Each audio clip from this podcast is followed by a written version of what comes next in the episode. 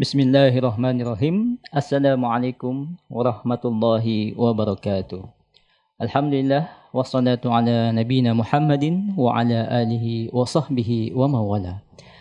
Baik pendengar 88,2 FM Radio An-Nasihah Sakinah dengan Sunnah. Alhamdulillah di sore hari ini di hari Senin tertanggal 11 Ramadan 1441 Hijriah atau bertepatan dengan 4 Mei 2020 Kembali kita bisa mendengarkan program spesial Ramadan di bulan ini yaitu konsultasi agama Rumahku Bersinar di bulan Ramadan. Live interaktif.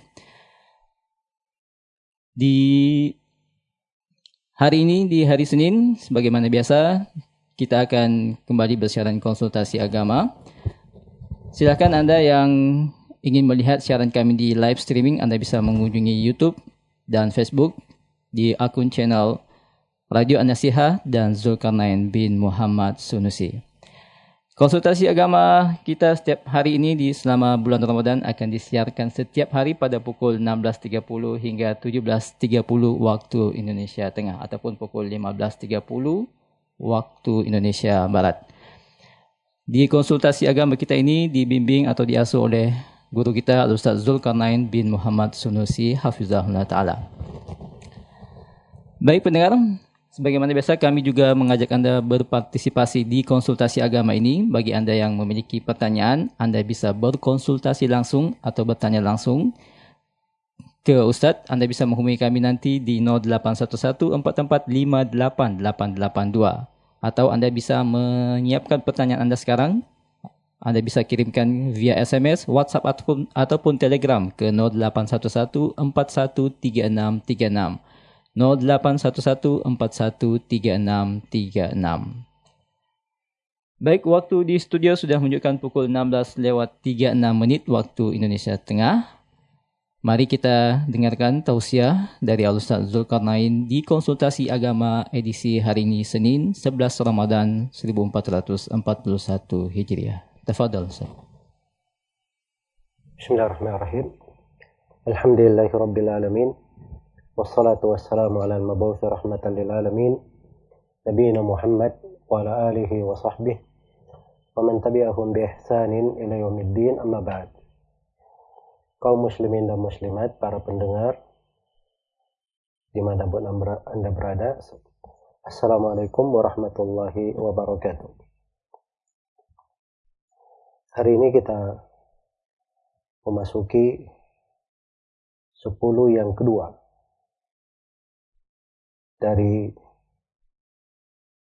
10 310 di bulan Ramadan ini. Telah berlalu 10 yang pertama. Semoga Allah Subhanahu wa taala menerima seluruh amalia kita pada apa yang telah lalu dan memperbaiki untuk kita apa-apa yang akan datang. Dan di kesempatan ini saya ingin mengingatkan diri saya semoga bermanfaat untuk seluruh pendengar terkait dengan sebuah kejadian yang Allah Subhanahu wa taala abadikan di dalam Al-Qur'an. Di dalamnya berisi ucapan Nabi Musa alaihi salam. Ketika Nabi Musa dan kaumnya dipanggil ke Bukit Tur, maka Nabi Musa alaihi salam lebih segera datang dan meninggalkan kaumnya di belakangnya. Maka Allah Subhanahu wa taala berfirman kepadanya. Ini di ayat yang ke-84 dari surah Taha. Wa ma ajalaka an qaumika ya Musa. Apa yang menyebabkan engkau tergesa-gesa meninggalkan kaum wahai Nabi Musa? Ayat 83-nya. Kemudian di ayat ke-84 Nabi Musa menjawab. Qala hum ulai ala athari wa ajiltu ilaika rabbi litarda. mereka kaumku berada di belakangku. Mereka akan datang setelahku. Dan saya bersegera kepadamu, wahai Rabbku, agar supaya engkau ridho kepadaku. Jadi, sini Nabi Musa alaihissalam memberi contoh penghambaan yang sangat indah sekali dan hendaknya menjadi panutan bagi siapa-siapa yang ingin menjadi hamba-hamba Allah. Karena para nabi dan para rasul mereka adalah panutan di dalam ibadah. Terlihat bagaimana jawaban Nabi Musa alaihi salam. Wa ilaika rabbi dan saya bersegera kepada engkau wahai Rabbku. Mereka memiliki sifat kesegeraan tidak ingin terlambat. Segera di dalam meraih kedekatan, segera di dalam mencapai ridha Allah. Kerinduan untuk segera mendatangi apa yang Allah perintah, segera menyambut rahmat dan kebaikan Allah. Itulah sifatnya para nabi dan para rasul. Bahkan mereka menganggap menunda sebuah perkara walaupun hal tersebut misalnya ada suatu alasan penundaan itu mereka anggap sebagai hal yang bisa mendatangkan bahaya. Karena itu di dalam musnad Imam Ahmad dan selainnya dari Abu Malik al-Ash'ari radhiyallahu taala anhu Rasulullah SAW bercerita tentang perintah Allah kepada Nabi Yahya bin Zakaria agar menyampaikan kepada kaumnya lima perkara supaya mereka segera melaksanakannya. Hanya saja Nabi Yahya terlambat menyampaikan. Maka beliau diingatkan oleh Nabi Isa alaihissalam karena Nabi Yahya berkata, jangan kau dahului saya dalam menyampaikannya. Saya khawatir akan turun siksaan terhadapku. Kalau engkau mendahuluiku. Maka beliau pun menyampaikannya. Dan setelah itu Nabi Shallallahu Alaihi Wasallam juga berkata, dan saya juga diperintah dengan lima perkara. Allah memerintah saya untuk menyampaikan kepada kalian. Lalu Nabi juga menyampaikannya. Akan di sebuah kejadian di sholat asar, Rasulullah SAW memperingkas sholatnya. Kemudian beliau bersegera menembus saf menuju ke rumahnya. Lalu beliau balik dengan membawa beberapa butiran-butiran emas zakat yang belum beliau bagikan. Jadi apa yang berada di sisi beliau dari kewajiban itu tidak ditunda, tapi disegerakan. Karena itu terkait dengan kewajiban memperpanjang sholat, lebih menyempurnakannya itu lebih memperpanjang sholat itu kadar kesempurnaan namanya. Kalau ada kewajiban kadang dia peringkas untuk hal tersebut. Maka ini timbangan-timbangan mereka di dalam memanage waktu mereka, mengatur dari kehidupan sehingga umurnya betul-betul berberkah dan pada hal yang paling baiknya. Maka kesegeraan dari Nabi Musa alaihissalam al-musara'ah itu adalah sifat para nabi dan para rasul secara umum. Nah itu di surah Al-Anbiya disebutkan tentang nabi kita Nabi Muhammad alaihissalam. Kemudian disebut Nabi Musa, Nabi Harun, Lalu disebut kisah Nabi Ibrahim. Kemudian disebut bagaimana Nabi Ibrahim diberi generasi Nabi Ishak dan Yakub. Kemudian disebut Nabi Lot, disebut Nabi Nuh. Kemudian disebut Nabi Daud dan Nabi Sulaiman. Lalu disebut Nabi Yunus. Kemudian disebut Nabi uh, Ismail, Nabi Idris, dan Zulkifli. Kemudian disebut Nabi Yunus. Lalu disebut Nabi Zakaria dan Nabi Yahya. Kemudian Allah Subhanahu wa taala berfirman menjelaskan sifat mereka innahum kanu yusari'una fil khairat wa yad'unana raghaban wa rahaba wa kanu lana khashi'in. Mereka ini adalah orang-orang yang bersegera di dalam kebaikan. Dan mereka berdoa beribadah kepada kami dengan penuh rasa harapan, penuh rasa takut. Dan mereka adalah orang-orang yang khusyuk dalam beribadah kepada kami. Maka ini sifat-sifatnya para nabi. Bersegera kepada kebaikan. Sebagaimana Allah Subhanahu wa taala puji orang-orang yang beriman. Di surah Al-Mu'minun disebut dengan nama surah Al-Mu'minun, orang-orang yang beriman. Surah yang ke-23. Ulaika yusari'una fil khairat wa hum laha sabiqun. Mereka adalah orang-orang yang bersegera di dalam kebaikan-kebaikan dan mereka adalah orang yang terdahulu di dalam hal itu. Dan disebut sifat ahlul kitab yang terpuji wa yusari'una fil khairat dan mereka itu bersegera di dalam kebaikan-kebaikan. Mereka bersegera di dalam kebaikan-kebaikan. Karena itu terhadap umat ini Allah perintahkan wasari'u ila magfiratin min rabbikum wa jannatin arduha as-samawati wal ard uiddat lil muttaqin dan bersegeralah kalian semua menuju kepada pengampunan dari Rabb kalian dan sorga yang hamparannya langit dan bumi disiapkan untuk orang-orang yang bertakwa. Semisal dengannya ayat di surah Al-Hadid, "Wasabiqu ila magfiratin min rabbikum" Wasabiqu ila magfiratin min rabbikum wa jannatin arduha ka'ardis samai wal ard. Lil ladzina amanu billahi wa rasulih. Dalika fadlullahi yu'tihi man yasha' wallahu wasi'un alim. Bersegeralah kalian semua berlomba-lombalah kalian semua. Menuju kepada pengampunan dan sorga. Yang hamparannya dihamparkan seluas langit dan bumi.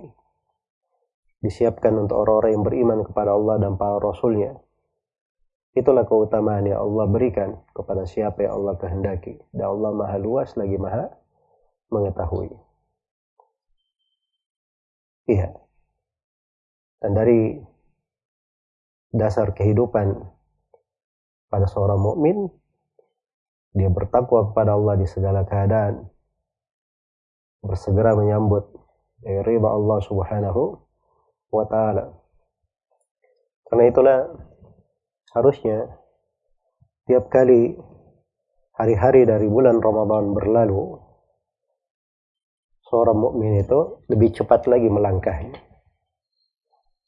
Lebih cepat lagi melangkahnya. Kita hidup dalam setahun. Sudah diberi berbagai karunia dan nikmat.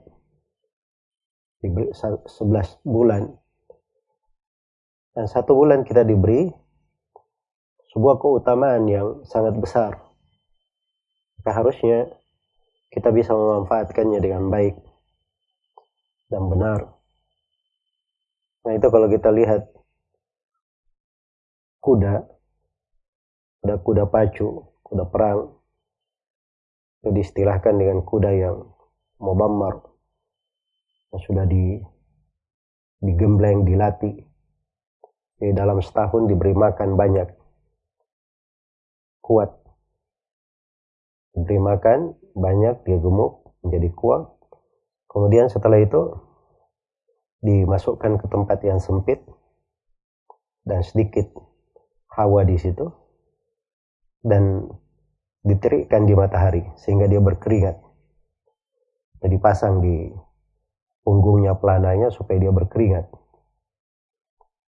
Iya. Ketika keringatnya mengucur selama beberapa saat, maka dia akan berubah menjadi kuda yang ringan badannya. Maka kuda-kuda yang seperti ini itu dia berlari lima jam tanpa henti juga tidak ada masalah baginya. Dan kuda-kuda yang seperti ini apabila dipacuan itu biasanya ketika mendekati garis finish malah larinya lebih kencang lagi. Larinya lebih kencang lagi. Harusnya seorang mukmin seperti itu. Kita sudah melewati dari 10 hari ada latihan-latihan untuk kita setelah masuk di 10 hari yang kedua, masuk di 10 hari yang ketiga, harusnya lebih bersegera lagi untuk menyambut dari kebaikan-kebaikan yang Allah bukakan. Kita diberi anugerah bulan Ramadan ini, Allah jadikan pertengahannya lebih baik daripada awalnya. Allah jadikan akhirnya lebih baik daripada awal dan pertengahannya. Kemudian Nabi Musa alaihi salam berkata, Wajil tu ilaika rabbi litarda. Saya bersegera kepada engkau, hai Rabbku. Saya bersegera kepada engkau, wahai Rabbku, supaya engkau riba kepada aku. Ini guna mencari riba Allah. Guna mencari riba Allah. Itulah yang diinginkan di dalam kehidupan ini. Bagaimana seorang itu diridhai oleh Allah masuk di dalam golongan orang-orang diridhai yang dijanjikan untuk mereka di berbagai tempat Al-Quran radhiyallahu anhum wa Allah ridha kepada mereka dan mereka ridha kepada Allah dijanjikan dengan sorga-sorga di berbagai tempat dalam Al-Quranul Karim. Dan orang yang diridhai oleh Allah Subhanahu wa taala inilah orang-orang yang bisa melakukan apa saja karena jiwa itu kalau dia adalah jiwa yang besar, memang ingin meraih hal yang besar di sisi Allah, maka jasadnya pun kadang letih mengikuti kemauannya. Saking banyaknya yang ingin dia kerjakan. Saking semangatnya melakukan apa-apa yang mendekatkannya kepada Allah Subhanahu wa taala. Di dalam Al-Qur'an dikatakan wa minan nasi may yashri nafsahu batiga'a mardatillah wallahu raufun bil ibad di antara hamba-hamba ada yang menjual dirinya untuk meraih ridha Allah. Jadi jual dirinya, dia melakukan transaksi guna meraih ridha Allah. Dan sesungguhnya Allah maha mengasihi lagi maha merahmati. Orang-orang yang diridhai inilah orang-orang yang ditutup dengan husnul khatimah. Katakan kepadanya, Ya ayatuhan nafsul mutmainnah, irji'i ila rabbiki radiyatan mardiyah, fadkhuli fi ibadi wadkhuli jannati. Wahai jiwa yang tenang, kembalilah engkau kepada Rabbmu dalam keadaan riba dan diridhai. Masuklah engkau itu di kalangan di golongan hamba-hambaku dan masuklah engkau ke dalam surgaku. Maka salah satu cara meraih riba Allah adalah bersegera di dalam kebaikan.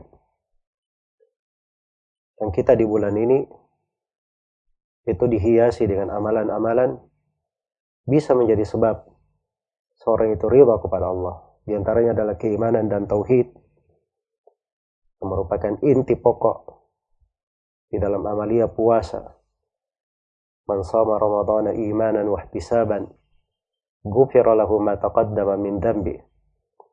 Siapa yang berpuasa Ramadan karena keimanan dan mengharap pahala, maka akan diampuni apa yang telah lalu dari dosanya karena keimanan dan mengharap pahala. Sedangkan di hadits yang lain Rasulullah bersabda tentang orang-orang yang di orang-orang yang beruntung adalah man radiya billahi rabban wa bil islami dinan wa bi muhammadin rasulullah. Siapa yang ridha Allah sebagai Rabbnya Nabi Muhammad sebagai Rasulnya Islam sebagai agamanya. Maka ridha Allah Subhanahu wa taala itu dengan tauhid, dengan keimanan, memurnikan ibadah kepadanya, meninggalkan segala kesyirikan, selalu bersyukur terhadap nikmat Allah Subhanahu wa taala. In tashkuru lakum. Kalau kalian bersyukur, Allah ridha hal tersebut untuk kalian. Demikian pula mengikuti jejak para sahabat Rasulullah SAW. Karena mereka adalah orang-orang yang diridhai. والسابقون الأولون من المهاجرين والأنصار والذين اتبعوهم بإحسان رضي الله عنهم ورضوا عنه orang-orang yang terdahulu lagi pertama dari kalangan muhajirin dan ansar serta orang yang mengikuti jejak mereka dengan itqan, dengan uh, detail, dengan rapi. maka Allah ridha kepada mereka dan mereka ridha kepada Allah. Di antara sebab yang menyebabkan seorang diridhai oleh Allah Subhanahu wa taala adalah dia menegakkan dari kewajiban-kewajibannya dan meninggalkan apa yang dilarang Nah ini subhanallah sangat banyak sekali di bulan Ramadan. Semoga Allah subhanahu wa ta'ala mengampuni kita semua. Selalu menerangi hati-hati kita dengan keimanan dan ketakwaan. Meridai kita semua dalam segala ucapan dan amalan. Menjauhkan kita dari segala sebab kebinasaan. Dan semoga Allah subhanahu wa ta'ala selalu memberikan afiat untuk semuanya. Wallahu ta'ala alam. Masya Allah, Barakallahu Fik pada guru kita, Al-Ustaz Zulkarnain Hafizahullah Ta'ala. Baik pendengar 88,2 FM Radio Nasiha, di mana pun Anda berada. Saatnya kami mengajak Anda berpartisipasi di konsultasi agama kita sore hari ini. Silahkan Anda yang memiliki pertanyaan dan ingin menanyakan langsung ke Al-Ustaz, Anda bisa menghubungi kami sekarang di 0811 4458 882. 0811-445-8882. Atau Anda bisa mengirimkan pertanyaan Anda via SMS, WhatsApp ataupun Telegram di 081-141-3636. 081-141-3636. Baik, mengawali sesi tanya jawab ini, kita persilakan Ustaz untuk menjawab dulu pertanyaan yang sudah masuk ke redaksi. Tafadhal Ustaz. Bismillahirrahmanirrahim. Pertanyaan pertama, kalau untuk etikaf pada saat wabah seperti ini bagaimana? Dari saudara Waluyo di Tangerang. Eh, etikaf itu ibadah terkait dengan masjid. Karena dalam Al-Quran Allah firman, wa antum akifuna fil masajid. Dan kalian beretikaf di masjid-masjid. Karena itu syarat etikaf dilakukan di masjid. Dan di kondisi seseorang ada udur seperti ini, dia tidak bisa ke masjid, maka dia berada di rumahnya. Dia berada di rumah. Tidak dikatakan dia itikaf di rumah, sebab itikaf itu di masjid. Hanya saja kalau dia sudah punya kebiasaan itikaf di tahun-tahun sebelumnya, itu masuk di dalam keumuman hadith Abu Musa al-Ash'ari, riwayat Al-Bukhari, Ida marid al-abdu aw safar, kutiba ma kana ya'maluhu mukiman sahihan apabila seorang hamba itu sakit atau melakukan perjalanan, maka apa yang biasanya dia lakukan di masa udur itu dicatat untuknya sebagai kebaikan. Ya semoga hal tersebut tercatat untuk kita dan di sudut lain seorang kalau sudah berniat dengan niat yang baik lalu dia terhalang oleh udur tidak bisa melakukannya maka Allah akan memberikan untuknya sesuai dengan niatnya. Semoga Allah memberi taufik kepada semuanya. Bagaimana hukumnya menjual barang membedakan harga cash dan kredit? Jual beli secara kredit ya, yang dibolehkan seperti bagaimana? Jual beli secara kredit itu banyak bentuknya ya. Banyak bentuknya. Jadi kalau penanya ingin bertanya, dia rinci rincian jual beli kreditnya kayak bagaimana. Ada yang dibolehkan, ada yang tidak dibolehkan. Di sebagian ceramah saya sebutkan ada enam bentuk. Adapun kalau pertanyaannya, bagaimana menjual barang, membedakan antara harga cash dan harga kredit, maka itu boleh saja dan itu wajar ya. Sebab kalau dia beri harga kredit, itu artinya dia ada tambahan fasilitas, diberi tenggang waktu untuk membayar. Dan tenggang waktu ini kalau diimbangi dengan dia lebihkan harganya itu adalah keadilan dan bukan kebaliman karena itu dibolehkan dalam prinsip umum di perekonomian Islam. Dan ini disebut dengan beo taksid. Ini uh, motor cashnya 10 juta. Kalau di kredit selama setahun dibayar per bulan 1 juta, maka harganya 12 juta. Ini disebut dengan beo taksid. Dan ini adalah hal yang dibolehkan oleh mayoritas ulama. Sebagian ulama malah menukil kesepakatan tentang bolehnya. Semoga Allah memberi taufik kepada semuanya. Afonsat, bisa kita jawab penelpon? Baik. Assalamualaikum. Assalamualaikum. Waalaikumsalam warahmatullah. Dengan siapa di mana? Dengan, dengan Abdullah dari Jawa Timur. Baik, dengan Bapak Abdullah dari Jawa Timur. Silahkan Bapak pertanyaannya. Uh, gini Ustaz, um, mau tanya terkait keluarga saya. Jadi bapak ibu saya itu sudah nikah lama dan ayah saya itu murtadnya juga sudah lama. Uh, Alhamdulillah tapi sekarang mulai dari saya kecil itu sudah bisa ranjang dan sekarang pertanyaan yang pertama adalah hubungan orang tua saya itu sekarang seperti apa? Apakah masih dianggap suami istri karena ayah saya sudah murtad dan sudah menunjukkan kekufurannya seperti memakai salib dan lain-lain. Yang kedua, sekarang ibu saya itu meminta tolong untuk me membicarakan kepada ayah terkait gugatan cerainya. Tapi saya tidak mengetahui bagaimana caranya saya bicara ke ayah saya. Jadi mohon nasihatnya terkait hal ini. Mungkin saja tak syukur. Ya, Terkait dengan seorang perempuan muslimah, dia berada di bawah laki-laki uh, non-muslim, itu adalah hal yang tidak diperbolehkan di dalam syariat. Kalau seperti kasus yang disebutkan, misalnya suami murtad, maka itu dengan sendirian dah halal bagi si istri bersamanya. Dan di urusan yang seperti ini, itu urusannya diangkat ke pengadilan, diangkat ke KUA kalau di Indonesia, agar supaya diberi keputusan yang memisahkan antara keduanya secara resmi. Iya. Maka itu dasar yang hendaknya dipegang yang menyelesaikan di dalam hal-hal yang seperti ini. Semoga Allah Subhanahu wa taala memberi hidayah kepada semuanya. Wallahu taala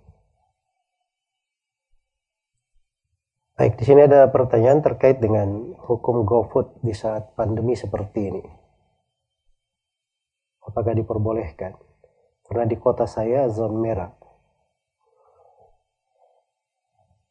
Ya, GoFood kalau dia memiliki akun kemudian dia bayar secara cash atau dia punya dana yang uh, masuk ke akunnya sendiri dan dia transfer atau dia sudah storekan maka itu boleh dia gunakan untuk transaksi dan itu tidak ada masalah insya Allah ta'ala Adapun kalau misalnya ada bentuk pinjaman seperti dia pakai dulu nanti dia bayar sebulan depan, nah itu masuk di dalam bentuk riba dan itu tidak diperbolehkan.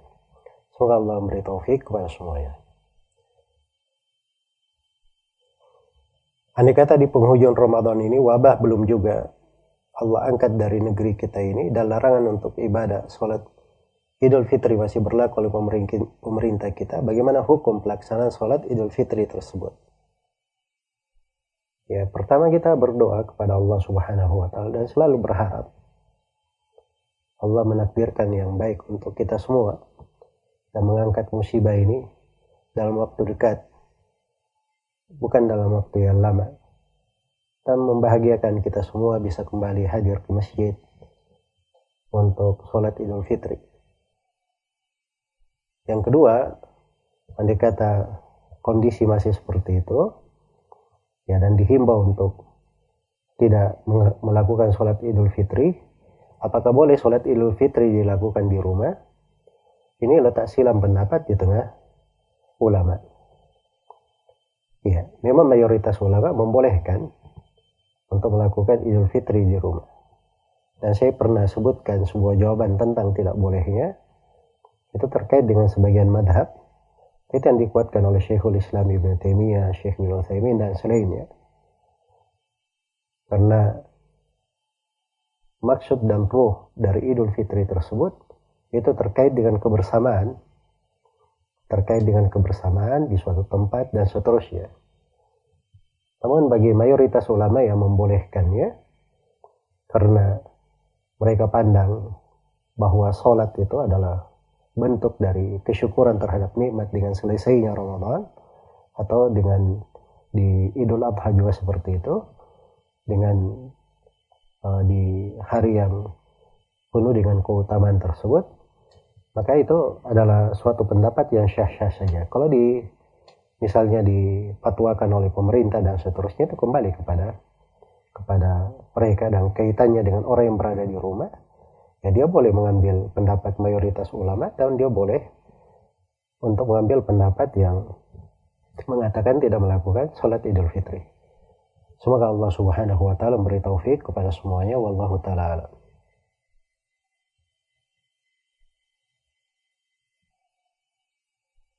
Apakah boleh dua imam dalam satu rumah? Misalnya saya sholat sendiri tanpa makmum, kemudian keluarga lain sholat di rumah ini. Sebelum saya selesai sholat fardunya kira oh, maksudnya dua dua dua jemaah sekaligus. Jadi ada suami ya sholat di kamar lain misalnya di tempat lain ada sebagian orang yang uh, sholat juga. Ya kalau dari sudut keabsahan sholat syah saja sholatnya. Tidak ada masalah kadang dalam satu rumah ada ayah ibu kemudian dia punya anak anaknya juga sudah berkeluarga dia sholat masing-masing misalnya di wilayahnya masing-masing maka itu boleh saja tapi sepanjang mereka di dalam satu rumah dan tidak ada hal yang berbahaya untuk bersama, sholat bersama itu lebih bagus untuk mereka semuanya. Semoga Allah memberi taufik kepada semuanya. Wallahu ta'ala alam. Baik Ustaz, bisa kita jawab lagi penelpon? Baik. Assalamualaikum. Waalaikumsalam warahmatullah. Iya. Dengan siapa di mana? Dengan hamba Allah di Maroc Ustaz. Baik, mohon volume radionya dikecilkan.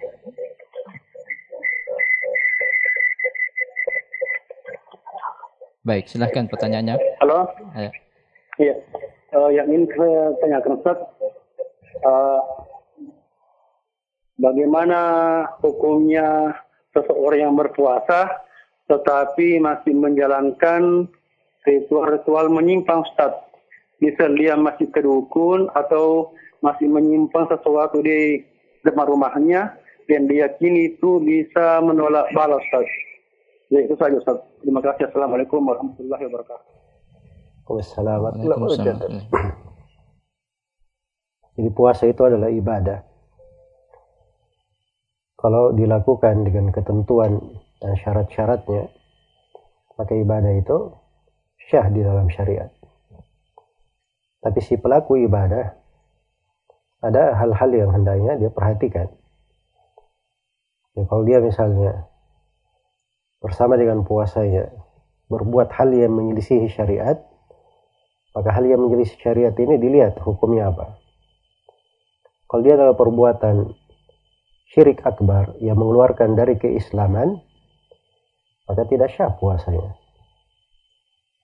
Dan puasanya tidak diterima. Puasanya tidak diterima. Nah, syarat diterimanya amalan adalah keislaman.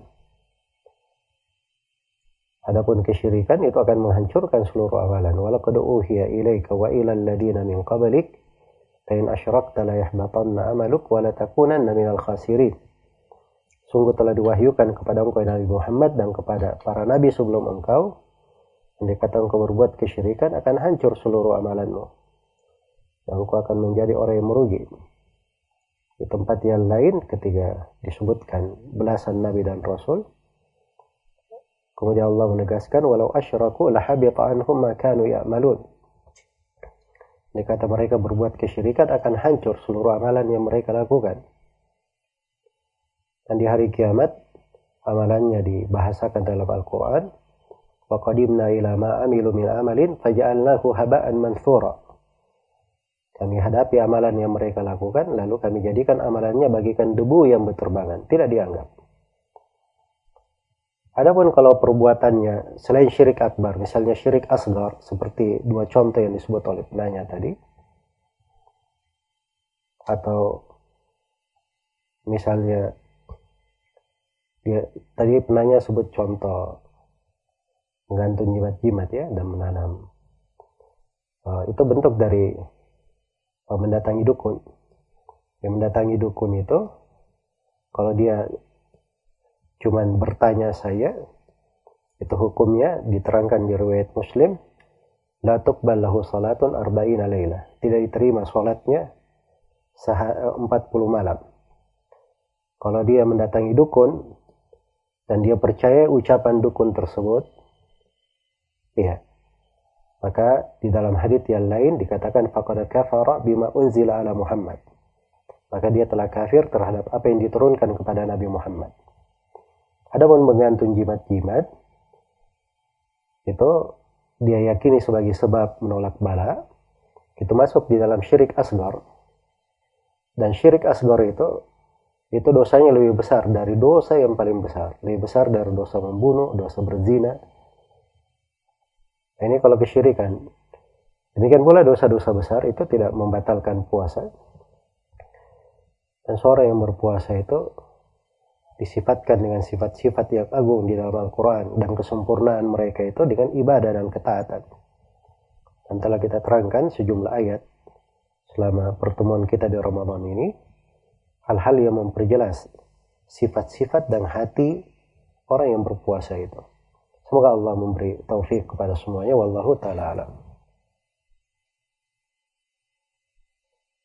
Apakah berdosa kita sebagai anak apabila tidak sanggup, tidak mampu, tidak tahu membayar hutang orang tua yang sudah meninggal, baik hutang ke orang lain atau hutang zakat. Baik ini benar ya, hutang kepada orang lain benar, itu diperhitungkan. Demikian pula hutangnya berupa zakat, dia ada kewajiban zakat belum dia keluarkan, itu juga hutang, itu hutang kepada Allah. Ya. Hak terkait yang kewajibannya kepada Allah, walaupun zakat itu sendiri itu diberikan kepada manusia. Jadi itu hutang harus diselesaikan memang. Ya kalau bahasanya tidak sanggup, orang yang tidak sanggup itu Allah tidak bebani. La nafsan illa usaha. Allah tidak bebani seseorang kecuali sesuai dengan kemampuannya. Fattakullaha mastata'tum. Bertakwalah kepada Allah sesuai dengan kemampuan. Kapan dia sanggup, dia lunasi utang orang tuanya. Itu kebaikan untuk dirinya dan untuk orang tuanya juga. Kalau tidak mau, ini tidak mau menjadi masalah karena dia adalah ahli warisnya. Itu hukum di dalam syar'i. Iya. Nah itu hutang puasanya saya dibayarkan itu datang dalam bentuk perintah dalam syariat kita. Dalam hadits Aisyah riwayat Bukhari dan Muslim, "Man mata siyab sama anhu waliyu." Siapa yang meninggal dan ada kewajiban puasa terhadapnya, maka dipuasakan oleh walinya. Walinya ini ahli warisnya. Itu timbal balik sebagaimana dia meninggal, ada ahli waris mewarisinya. Dan sebagaimana kalau dia meninggal tidak ada harta, ada kewajibannya, maka ahli warisnya juga menunaikan kewajibannya. Iya. Itu subhanallah dari keseimbangan di dalam kehidupan diatur di dalam Islam antara pemeluknya. Apalagi kepada orang-orang yang memiliki hubungan secara nasab.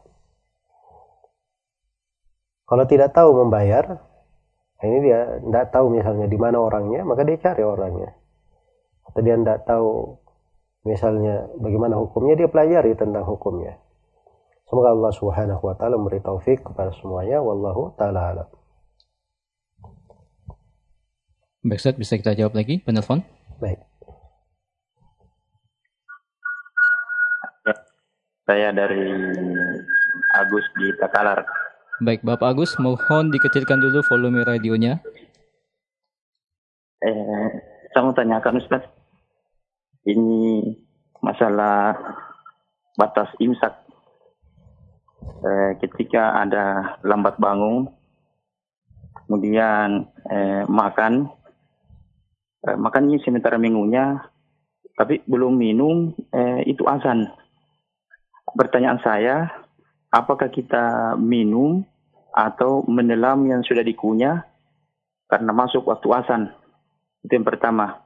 Kemudian yang kedua Ustadz, eh, apa kita boleh melayak di tetangga kita kalau ada orang meninggal di saat sekarang saat ini? Iya, syukran. Makasih Ustaz. Assalamualaikum warahmatullahi wabarakatuh. Waalaikumsalam. Jadi terkait dengan pertanyaan yang pertama, sementara makan, sahur, terdengar adan. Apa langsung berhenti? Gimana status makanan yang berada di mulutnya? Jawabannya kalau muadzinnya adan tepat waktu. Dia adan tepat waktu, maka dia wajib untuk berhenti. Kalau ada makanan di mulutnya, dia keluarkan. Tidak boleh dia lanjutkan. Karena batasan waktu sahur itu hanya sampai mata fajar subuh, fajar subuh, fajar untuk adan sholat subuh terbit. Kalau sudah terbit, maka sudah selesai berdasarkan ayat wa kulu washrabu hatta yatabayyana lakum al-khaytul abyad min al-khaytil aswad min al-fajr. Dan berdasarkan hadis riwayat Bukhari dan Muslim inna bilalan yu'addinu bilail fakulu washrabu hatta tasma'u ta'dina ibnu maktum. Dua nas ini tegas ya bahwa waktu sahur harus selesai. Ya nah itu pendapat mayoritas ulama. Pendapat mayoritas ulama. Adapun kalau muadzinnya terlalu cepat, ya seperti sering kita dengarkan ya sekarang ini subhanallah saya juga heran kok muadzin ini e, belakangan ini adannya semakin cepat. Jadi biasanya itu orang-orang kalau misalnya subuh sekarang jam e, anggaplah di kota Makassar ini jam 4.40 4 Hah? 4.44 Misalnya 4.44 Ini jam 4.24 dia sudah adan 20 iya. menit. Nah, itu kan waktu imsak di adan. Nah, itu tidak boleh. Waktu imsak saja itu tidak ada di dalam syariat. Orang yang pakai hukum imsak itu, itu maksud mereka mengingatkan supaya bersiap-siap menahan. Tapi bukan tidak boleh makan. Boleh makan sampai 4-4-4 pas. Nah, kalau muadzinnya adan di 4-4 persis, nah itu kita berhenti. Tapi kalau dia masih 4.30 adan, nah ini tidak ada masalah, kita tetap makan, tetap minum, nggak ada masalah. Baik, dan belakangan ini ada kadang sebagian yang memasukkan sebuah hadith di Mustad Imam Ahmad dari hadith Abu Hurairah bahwa Rasulullah sallallahu alaihi wasallam bersabda "Idza sami'a ahadukum nida wa fi yadihi ina fala yada'hu hatta yaqdiya hajatahu minhu." Apabila salah seorang di antara kalian mendengar adan dan di tangannya ada bejana, maka jangan dia letakkan bejana makan dan minum itu sampai dia selesaikan hajatnya. Ini yang pertama haditnya lemah.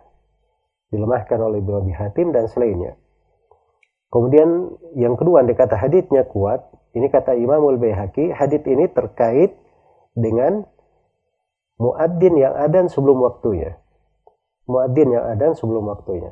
Adapun setelah kalau muadzin adan tepat waktu itu nas-nas di dalam syariat tegas akan harusnya berhenti dan tidak boleh dia makan lagi. Adapun pertanyaan yang kedua, yang memang sekarang ini berkumpul-kumpul di dalam uh, apa namanya banyak bentuk ibadah itu bisa memberi risiko dan bahaya dengan tersebarnya wabah ini. Sama dengan kita nggak ke masjid, tidak sholat berjamaah, tidak sholat Jumat, diberi himbauan tidak sholat Idul Fitri, karena kebersamaan itu itu bisa menyebabkan tersebarnya wabah yang bisa merenggut jiwa. Ya, sebagaimana kalau kita datang bertakziah, kita datangi uh, tetangga kita, kita sampaikan langsung ucapan bela sungkawa, lalu kita hibur, kita beri uh, nasihat kesabaran, atau kita bantu secara langsung. Nah, ini kadang bisa menimbulkan efek yang sama. Karena itu kalau dia bisa melakukannya dengan uh, telepon atau dari jarak jauh atau misalnya dia kirim sebuah hadiah atau bantuan yang di dalamnya ada berisi takziahnya atau yang semisal dengan itu maka itu sudah masuk dan sudah cukup insyaallah taala di dalam hal yang uh, diinginkan dari takziah ini. Semoga Allah memberi taufik kepada semuanya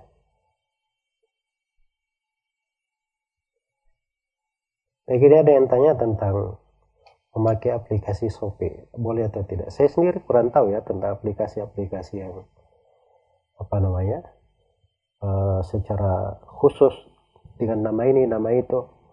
Tapi bentuk-bentuk dari aplikasi itu ada hukum-hukumnya. Dan saya juga tidak tahu pada sebagian aplikasi barang apa yang dia jual. Apakah barang yang dibolehkan tidak dibolehkan dan seterusnya. Dan ini terkait dengan eh, pembahasan-pembahasan uh, dan saya tidak bisa menjawabnya untuk kesempatan ini. Semoga Allah memberi taufik kepada semuanya. Wallahu ta'ala alam.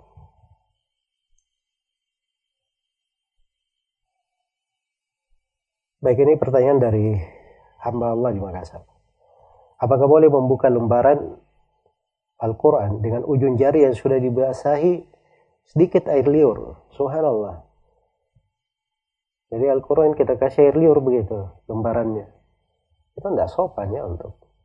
Karena itu telah diingatkan oleh sejumlah ulama di banyak fatwa di berbagai madhab bahwa itu tidak diperbolehkan.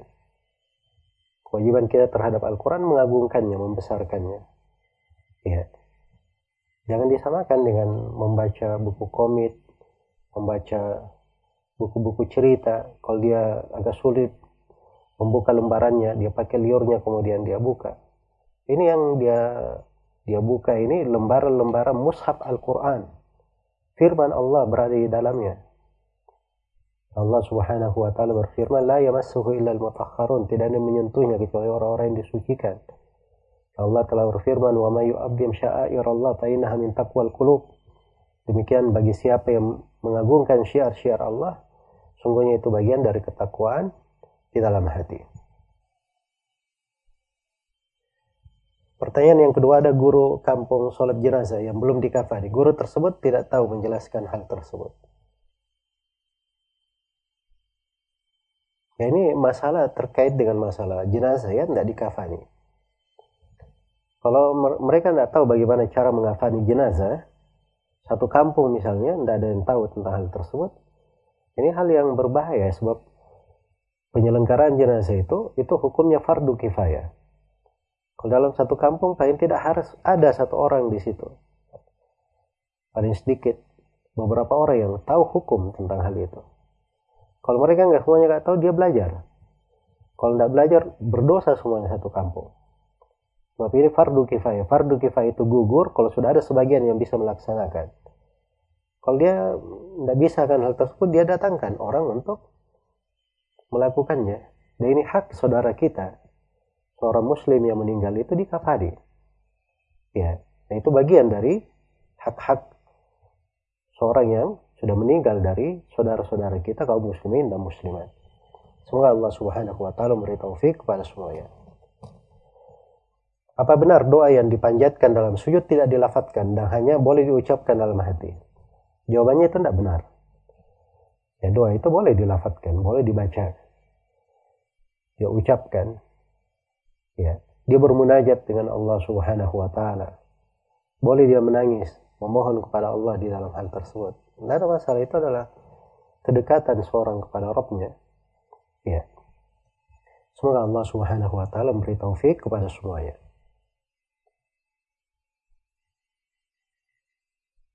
Apakah boleh ketika anak lahir di hari ketujuh hanya memberi nama saja dan memotong rambutnya dikarenakan untuk menyembelih kambing kami belum ada kecukupan. Jadi hari ketujuh itu ada beberapa sunnah ya, di antaranya yang disebutkan di sini memotong rambut, memberi nama, dan akikah, menyembelih untuknya. Nah, jadi kalau dia bisa memotong, memberi nama, dilakukan yang dia mampu. Adapun kalau belum mampu menyembelih, maka dia boleh menyembelih di waktu yang lain kapan dia ada kecukupan. Semoga Allah Subhanahu wa taala memberi taufik kepada semuanya. Baik, di sini ada pertanyaan lain jika kita sedang minum sahur, tiba-tiba adan berkumandang apakah air? Yang di mulut dibuang atau boleh ditelan. Ini saya sudah jawab tadi ya. Cuman kalau kita misalnya baru selesai makan baru selesai minum terus tiba-tiba adan. Ya. Ini baru saja selesai minum adan. Masih ada sedikit bekas minuman di mulut. Apakah harus kita ludahkan? Jawabannya tidak mesti diludahkan ya itu hal-hal uh, berjalan di tengah manusia. Tentunya ada di masa Nabi dan para sahabat. Dan tidak ada dinukil mereka menudahkan hal-hal yang seperti itu. Dan itu masuk dalam bentuk takalluf ya berlebihan. Semoga Allah memberi taufik kepada semuanya. Saya pernah sakit dan tidak mampu berpuasa Ramadan. Dan setelah Ramadan saya tidak mampu mengkodoknya hingga datang bulan Ramadan berikutnya. Sehingga saya membayar fidyah. Apakah itu sudah benar Nah kalau sakit bukan membayar fidyah, sakit itu dia kodok. Dia harus diganti hari lain. Jadi kalau dia punya udur sampai Ramadan berikutnya belum sanggup, kapan dia selesai Ramadan, hilang udurnya, segera dia ganti puasa. Adapun fidyah yang dia keluarkan, itu tidak mengganti puasanya, itu dihitung sedekah saja. Adapun puasa tetap dia ganti dengan cara mengkodoknya berpuasa sesuai dengan jumlah hari yang dia tinggalkan. Semoga Allah memberi taufik kepada semuanya. Apakah diperbolehkan mengawali bacaan Al-Quran pada bulan Ramadan bukan dari Al-Fatihah? Dikarenakan pada saat memasuki bulan Ramadan posisinya sudah di pertengahan. Ya nggak ada masalah ya seorang itu kalau dia sudah ada kebiasaan menghatamkan Al-Quran terus berjalan, begitu masuk Ramadan dia lanjutkan bacaannya yang sudah berjalan. Tidak ada masalah. Semoga Allah memberi taufik kepada semuanya. Wallahu taala alam. Bisa bisa kita jawab satu penelpon terakhir? Baik.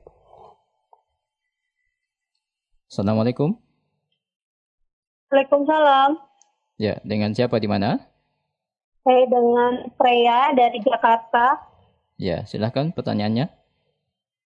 Ya, Assalamualaikum Ustaz. Waalaikumsalam warahmatullahi wabarakatuh. Waalaikumsalam. Uh, saya ingin bertanya, uh, insya Allah kami dan keluarga sedang dalam proses jual rumah di daerah Sumatera, di mana kami tinggal di Jakarta, namun kontrak. Apakah rumah tersebut yang di Sumatera itu dihitung zakatnya, dan setelah dijual nanti uangnya wajib juga dikeluarkan zakatnya. Yang kedua, uh, insya Allah uh, semoga rezekinya amin. Saya akan mendapatkan uh, bonus nih dari kantor. Mana yang saya utamakan? Memberikan hadiah atau sedekah ke keluarga, terutama ibu, atau saya uh, mencoba untuk uh, berniat umroh untuk umroh. Itu saja. Terima kasih Ustaz. Semoga selalu diberkahi Allah kita semua. Assalamualaikum warahmatullahi wabarakatuh. Waalaikumsalam warahmatullahi wabarakatuh. Jadi pertama di dalam hadits Abu Hurairah, riwayat Bukhari dan Muslim, Rasulullah SAW bersabda, "Laisa 'alal abdi, laisa 'ala al-muslim atau al-mu'min fi abdihi wa farasihi zakat." Tidak ada kewajiban zakat pada seorang mukmin pada budak yang dia miliki pada uh, kendaraan yang dia tunggangi. Jadi harta itu dibagi dua. Jadi kalau rumah kita tempati, kita tinggali, kita ndak kita ndak tinggali pun tapi kita ndak menjualnya hanya barang kepemilikan saja aset itu tidak ada zakatnya. Tidak ada zakatnya. Adapun kalau rumah tersebut sudah diniatkan untuk dijual tanah diniatkan untuk dijual kapan dia sudah niat untuk menjual maka ini sudah berpindah bentuk. Dia masuk ke dalam zakat perniagaan. Nah, sisa dihitung kapan dia niat menjualnya. Jadi kalau misalnya uh, dia niat mulai dari Ramadan ini, maka itu sudah mulai berlaku. Kalau misalnya laku bulan depan, ya ini belum ada zakatnya. Nanti tunggu Ramadan berikutnya. Dia pegang uang itu selama setahun, sampai Ramadan berikutnya baru ada kewajiban zakat. Baik, itu terkait dengan pertanyaan pertama. Adapun terkait dengan pertanyaan yang kedua, itu kembali kepada apa yang dipandang paling maslahat untuk yang bertanya. Ya ber, memberi kepada orang tua itu baik, dia umroh juga itu bagus ya seorang itu pada hal yang paling menjaga kebaikannya paling memperbagus hatinya dilihat yang paling bermanfaat untuk dirinya dan saya tidak bisa mengatakan yang mana lebih afdol antara keduanya untuk yang bertanya sebab kadang ada indikasi-indikasi tertentu sesuatu yang lebih afdol untuk orang tertentu tapi kalau dia bisa gabungkan dua-duanya dia beri untuk orang tuanya, dia pergi umroh juga, itu adalah hal yang baik. Semoga Allah memberi taufik kepada semuanya. Wallahu ta'ala ini ada penanya juga dari Jakarta. Apabila ada masalah khilafiyah dalam perkara agama, bagaimana kita menyikapi perbedaan? Apakah sebaiknya kita mengambil ilmu dari kedua ulama yang berbeda pendapat tersebut? Apabila hanya mengambil dari salah satunya, apakah kita dikatakan ta'asub? Ta'asub itu fanatik ya. ya. Orang yang fanatik itu mengikuti tanpa dalil dan tidak mau tahu dalil orang lain. Itu fanatik namanya. Adapun kalau misalnya dia mengikuti ucapan seorang alim ada atau terkait dengan silam pendapat, ada silam pendapat antara dua ulama. Maka dia mengalami silam pendapat ini siapa? Kalau dia adalah seorang penuntut ilmu, dia mampu meneliti juga, mampu membahas, maka dia harus mengkaji dan membahasnya. Jangan ikut-ikutan. Dan dia kuatkan sesuai dengan hasil kajiannya. Kalau misalnya dia tidak sanggup untuk hal tersebut, maka dia lihat dari dua ulama tersebut apa dalilnya.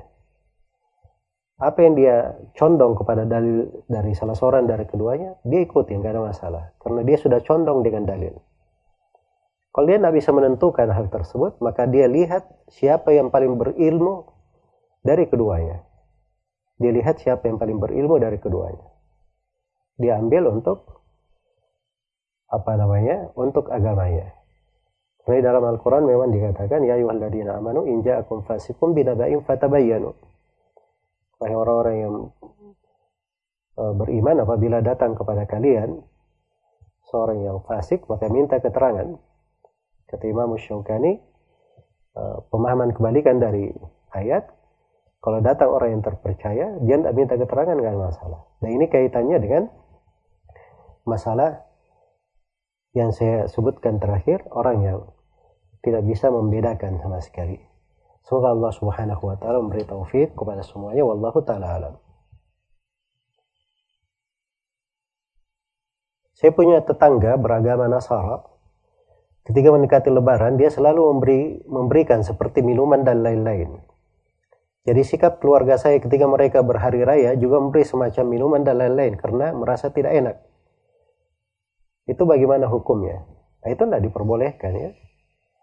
Ya. Nah itulah larangan. Waddu lau tudhinu fayudhinun. Ya mereka itu sangat menginginkan kamu itu bersikap apa namanya uh, lunak, tidak jelas di dalam hal-hal yang seperti itu. Akhirnya eh, ketentuan-ketentuan di dalam agama Allah dilanggar. Ya perayaan orang-orang kafir, perayaan non-muslim itu tidak boleh di diramaikan dalam bentuk apa saja. Karena dalam Al-Quran Allah menyebutkan sifat orang yang beriman. Walladina la yashhaduna zur. Mereka tidak menyaksikan hal yang mengandung dosa, kepalsuan. Allah berfirman wala tarkanu ila alladziina zalamu fatamassakumun nar. Dengan kalian condong kepada orang-orang yang zalim sehingga kalian disentuh oleh api neraka. Iya. Nah, sisa kasusnya bagaimana solusinya kalau begitu? Ya mudah. Dia berbuat baik kepada kita di hari raya, dia beri untuk kita, silahkan diterima nggak ada masalah, nggak ada larangan untuk menerimanya. Kalau kita ingin balas perbuatan baiknya, kita lakukan tapi bukan di hari raya mereka ya mungkin dia memberi hari ini ke saya ya saya besok lusa atau pekan satu pekan setelahnya saya beri hadiah juga untuknya ya tidak ada masalah tapi memberi di hari raya mereka itu menjadi permasalahan semoga Allah subhanahu wa ta'ala memberi taufik kepada semuanya wallahu ta'ala baik pertanyaan yang terakhir di pertemuan kita kali ini Bolehkah membayar fidyah kepada satu orang saja dalam bentuk beras? Berapa timbangannya? Pertama kalau dia keluarkan dalam bentuk makanan pokok belum dimasak itu nggak ada masalah ya dalam bentuk beras ya atau dia tambah dari bahan-bahan yang lain nggak ada masalah. Kalau diberi ke satu orang saja itu nggak boleh. Kecuali kalau dia memang membayar fidyanya cuma untuk satu orang. Satu orang nggak apa-apa. Tapi kalau dia bayar fidya tunggakannya ada 10 dia bayar fidya ke 10 orang miskin. Nggak boleh dia bayar ke satu orang miskin. Dia harus cari 10 orang miskin. Dia bagi ke setiap orang miskin makanan dengan kadar dua telapak tangan. Paling sedikit ya. Semoga Allah Subhanahu wa taala memberi taufik kepada semuanya wallahu taala alam. Baik, Alhamdulillah pendengar 88,2 FM Radio An-Nasiha Sakinah dengan Sunnah. Demikian tadi telah kita ikuti rangkaian program interaktif konsultasi agama spesial Ramadan, Rumahku Bersinar di bulan Ramadan. Kita ucapkan jazakallah khair wa barakallahu kepada guru kita Ustaz Zulkarnain bin Muhammad Sunusi hafizahullah taala. Baik pendengar 88,2 FM, sebagaimana biasa program konsultasi agama kita ini selama bulan Ramadan disiarkan setiap hari pada pukul 16.30 hingga 17.30. Jadi yang jika Anda terlewatkan mendengar konsultasi kita pada hari ini, Anda bisa mengikuti konsultasi kita besok di hari Selasa pada jam yang sama pada pukul 16.30 hingga 17.30 waktu Indonesia Tengah. Atau Anda bisa mendengarkan siaran ulang untuk edisi hari ini 11 Ramadan 1441 Hijriah di pukul 3.30 waktu Indonesia Tengah. Di dini hari pukul 3.30 waktu Indonesia Tengah. Baik, Akhir kata saya Muhammad Budiawan Syah dan seluruh kru yang bertugas mohon pamit. Subhanakallahumma wa bihamdik. Ashhadu an la ilaha illa anta astaghfiruka wa atubu ilaik. Wassalamualaikum warahmatullahi wabarakatuh.